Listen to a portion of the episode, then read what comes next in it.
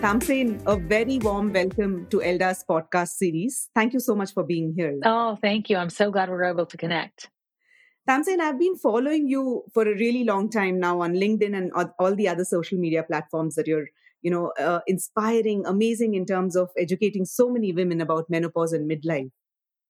I would like to take the opportunity of understanding, you know, how your journey from a news anchor in Florida to your travel to Afghanistan and actually the menopause talk happened. So if you can quickly tell us you know what this interesting journey was all about and how did you really think about becoming the spokesperson for menopause? Yeah um, i didn't. I didn't think about it. You know i've been a, a journalist for mm-hmm. the better part of 20 plus years and um, and done a lot of traveling and moved to a lot of different cities and i'm here in new york city now.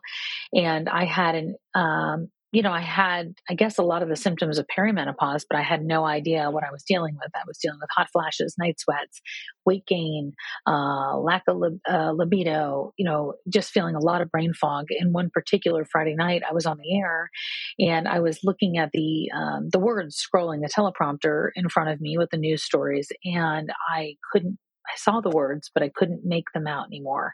Like I couldn't remember what they were.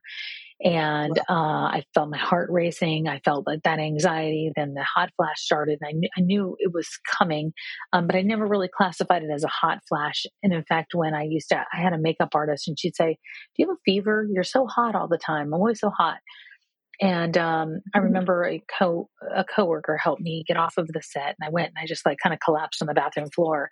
And I, I thought, am I having a heart attack? Like I didn't know what was going on with me, but because all of those things happened at the same time, mm. um, I couldn't really identify what that was. Um, and then it's since come to learn the 34 plus symptoms of menopause and the effects, and then 34 plus plus symptoms.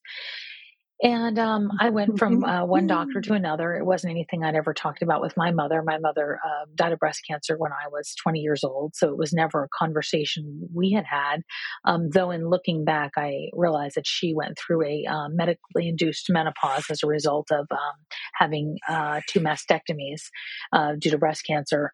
Um, but I started going doctor to doctor, and then I realized uh, one doctor finally said to me after some blood work was done, in menopause any questions. And at that point, I was essentially postmenopausal because I had I had never really realized I had skipped periods because I have um, uh, endometrial polyp, so I was bleeding on and off all the time, and so I never went twelve months without a period. And um, you know, when I started really getting into like what, what, this was, like what was this story in my life that I had never reported on, never talked about, never heard mentioned uh, on television, and um, and I started talking about it a little more openly, and then I started interviewing people on my podcast, and I created a podcast so I could talk to people about it. I that was why I did that, and um and then to this day you know i think our voices have gotten louder and louder you know so i never set out to be certainly the the a poster girl for, for menopause, but I couldn't be uh, any more mm-hmm. proud of what I've seen happen in the course of maybe 18 months, two short years of this conversation um, popping up everywhere. Even last night in the Super Bowl here, where there was a commercial about hot flashes. Right. Yeah, which was really cool to see. um, so that's kind of my story and, and, and where I am today. And, uh, you know, I, I learn more every single day. I meet more and more incredible women every single day. Um, I'm working on a um, I'm working on a, a, film about it, and uh, you know I think it's a really important conversation to have, especially in the workplace for women. Absolutely, Tamsen. And I feel like, you know, this topic has been ignored for years. I think our when our, our mothers were going through it, I mean, I don't know what support yeah. they had, but it wasn't even normal to talk about mm-hmm. some of the symptoms. You know, people like you and me are having conversations at work, at home, sensitizing people, you know, around us, families as well as friends and colleagues. Uh, uh, the biggest challenge that we face in India is the fact that you know, as women, we try to become sure. superpowers, right? We want to do it all and showing vulnerability uh, to a large extent. I think it's not just about India, but globally, the fact that the woman tries to multitask at all times. Um, what have your experiences been with the, you know, thousands, if not more, women that you've interacted with in your cause. yeah, I, I, mean, it's the same thing here. You know, I, I, think that you don't want to go into work and and say, "Oh gosh, I can't, I can't do something," or "I'm, I'm not feeling good." You know, I think you always try to be as powerful as you can be as a woman, right? And you always try to go, you know, go in and and um and you know, be at the top of your game all the time and show you can you can do anything and prove yourself over and over again. And uh, so that that night, actually, that I didn't finish the newscast was the first time I'd ever gotten off the set you know, not well and had not finished the newscast. And I thought, oh my gosh. And know, my fear was I, I wasn't going to be able to do my job because I couldn't read. So when I think about all the women that I've spoken to that have hidden their symptoms in a board meeting, meeting been afraid to say something because they were in a meeting of, of men and women that they didn't feel comfortable talking in front of. It wasn't, it's not just the men that were not comfortable talking in front of. Oftentimes it's, it's other women too. You know, we, this has not been a conversation that has felt like a safe zone, right? And um, so I, I think that that's the part that, you know, we have to change. So when we talk about normalizing the conversation, I really think it's about the fact that menopause is not a dirty word and it's a transition. And it doesn't mean that you're in a weakened state or you're less than or you're not able to accomplish something you were able to accomplish 20 years ago. Um, it's the same thing that goes with being older. Older doesn't mean weaker or less than. And I think that those are the the words that often get associated with things like that. So I I uh, appreciate what you have done because it's so important for women to have that message reiterated over and over again. Absolutely. Tamsen, the other thing that we have noticed is that, you know, even if women own up to it, I think it's a it's very important for the family or the support system to sort of say, it's okay, we're there sure. for you. So we do a lot of consultations with the spouses, for example, wow. with the partners, with the children sometimes to empower them, you know, and explain to them that what your wife is going through or what your mom is going through is maybe normal, but you know she sure. can she doesn't need to suffer you know and especially not yeah. suffer silently and alone she needs that she needs that sisterhood she needs that village to support her in this journey um, a couple of uh, instances you know where you've probably had conversations with male colleagues or um, you know with younger kids who uh, who've not understood that you mentioned that you didn't know when your mom was going through menopause right, right. and i could say that despite being from gynecologist's family where puberty was spoken about very openly, you know, uh, pregnancy was spoken about mm-hmm. very openly, sexual health was discussed, right? You know, on uh, you know on a dinner table conversation, but menopause wasn't. So when my mom was going through menopause, the kids didn't know about mm-hmm. it. Uh, my dad's a gynecologist. I he supported her in whichever way he, he sure. could, but the village didn't come together to make this woman feel better. So, what is your experience with uh, men, and how do you think they can support in this journey? Yeah, it's, it's really interesting because I agree with you. I think it has to be everybody that is aware of it. You know, I was I was uh, talking to somebody who today who was um, sharing a story about uh, you know some male colleagues she had that brought it to her attention that you know her disposition had changed during this time, and I thought it was a really great story that was shared with me. And I thought I don't I don't know how many men would be or coworkers even would be bold enough or brave enough to say something or not feel like somebody would take offense to it. But, but you know, I think it's really important. I, I think it's, um, I think it's important for children first of all because you know um, your mood can be can change, how you feel can change, and I think that if if kids or especially uh, you know partners um, are kept in the dark about it, they feel very confused and lost too. But you know, I never want to say, well, it's up to us to tell them. It is in part, but I don't want to put the blame, you know, put, put all the pressure on us to do that because sometimes we don't know. Like we haven't had the information. Uh, we didn't realize what we were going through. But I think if we're educated as a society, then I think that that's the most important thing. I mean, imagine that we're excited about the fact here in the US that there was a commercial that said the word hot flash and menopause. That I've never seen that before. Now I'm noticing mm-hmm. it more and more in different television shows than I had before. It seems to be cropping up a little, but people are kind of like tiptoeing in there. But you're right; it has to be a it has to be a um, a complete education so that that word is not like she's in menopause because that's the problem when we're whispering something mm-hmm. like that you would never say like she's pregnant you would never say that and i think that that's mm. the you know that that that's the, the, kind of distinction that we have to have and uh, it's going to take time yeah, yeah. Why do you think this change or the shift has happened in the last few years? I mean, yeah. for decades we've been doing this. I, you know, what? it's so funny. I, I I think there's a million reasons for it. You know, and some people say like, well, it's a pandemic. We were able to talk more, and and that could be it, or focus more on it. Um, you know, I I don't know. I I think that in a lot of ways we were during that those two years because they were just so unknown to the world that maybe we had more time to see what was going on with us right? Maybe before we were running and gunning and going and going to work and you know you were maybe confusing some of your symptoms with anxiety or depression or you know so that could be one part of it. The other part of it i, I often think that you know i think that the younger generation for me anyway has allowed me to feel safe talking out loud. And mm-hmm. um, these are not things I would have ever. I didn't even talk about my own mother and her, you know, situation. Everyone knew that you know I was a I had been a big breast cancer um, awareness advocate for a long time because of my mother, but I didn't go into detail about any of that.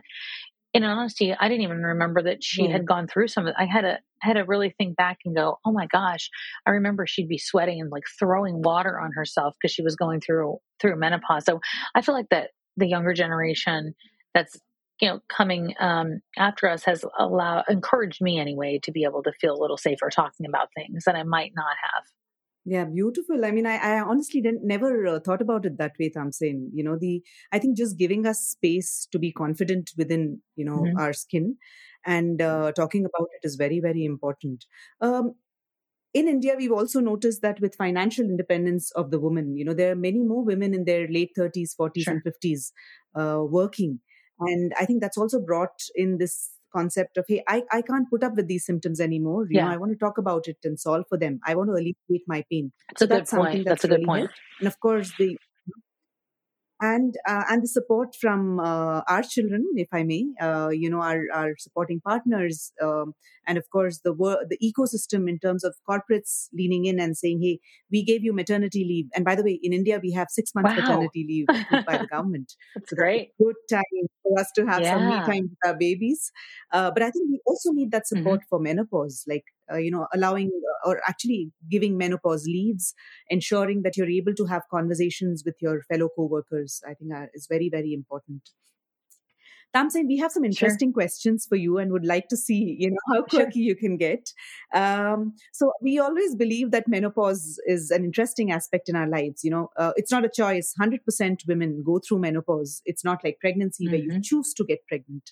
So um, if menopause was a character in a movie, then what would it be oh gosh what kind of character would it be um i don't know i think it would be like the Tasmanian devil, like always hot and spinning around.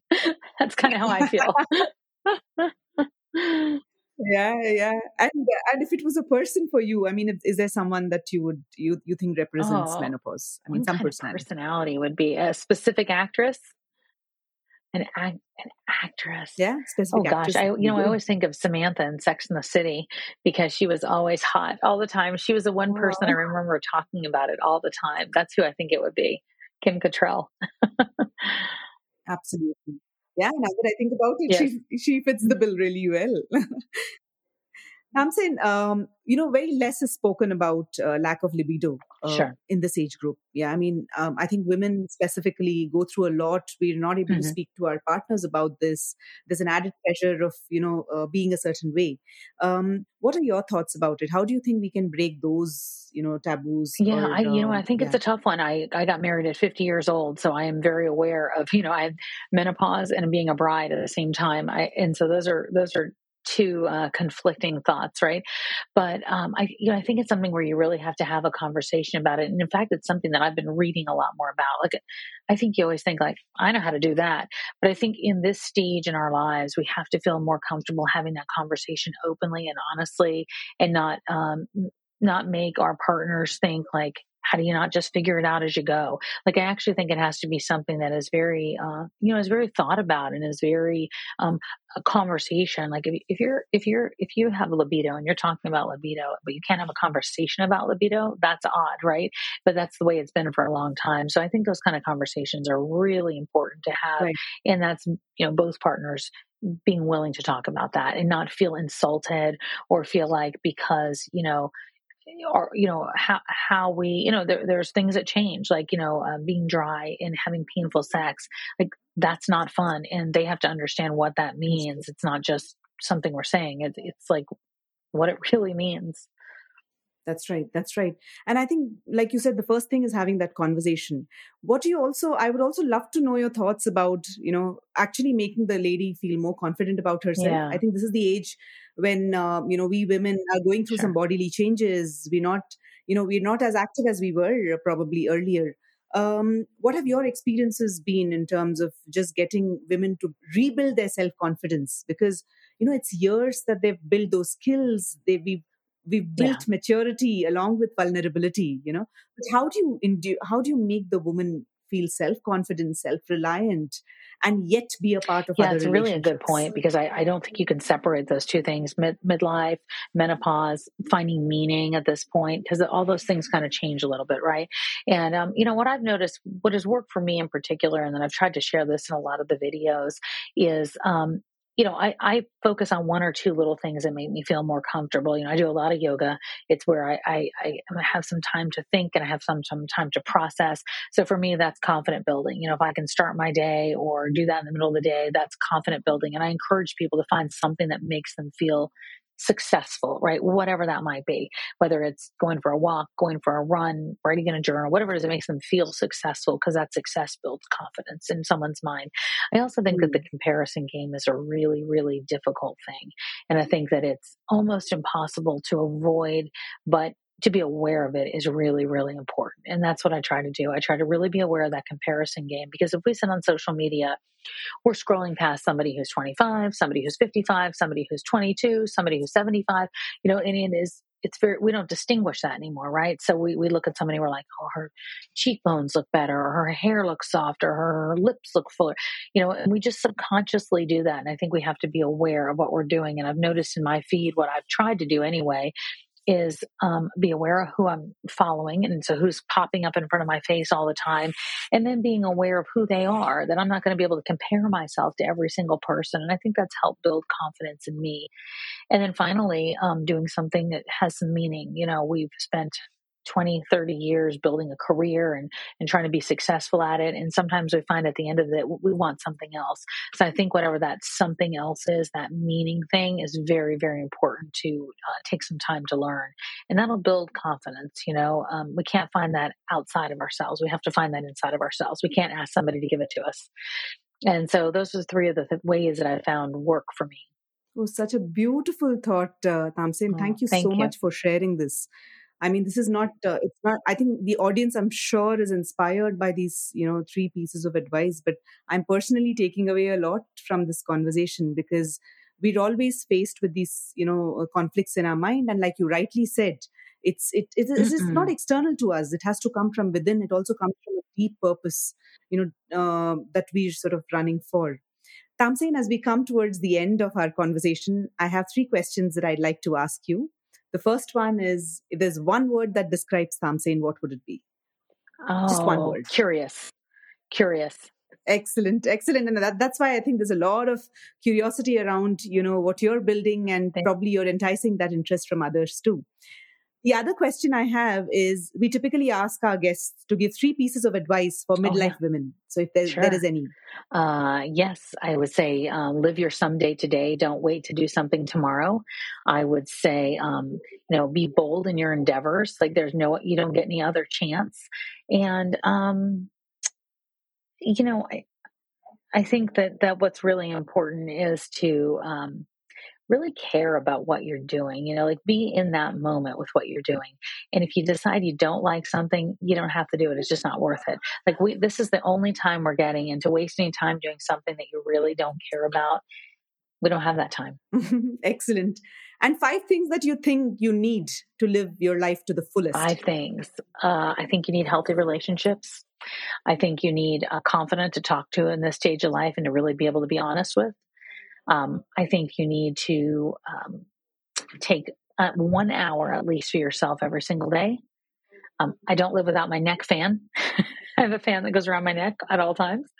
Uh, and, um, you know, I, I, I, think you have to have confidence in yourself. I think you have to have confidence that you are making the right decision. And if you're in a place that you don't feel safe or you don't feel good, you have to be confident that you can get to somewhere else to get to the other side. Excellent. Thank you Thank so you. much, Tamsen, for this wonderful conversation. It was a pleasure having you here. Thank you so much. Thank you so much for everything you're doing.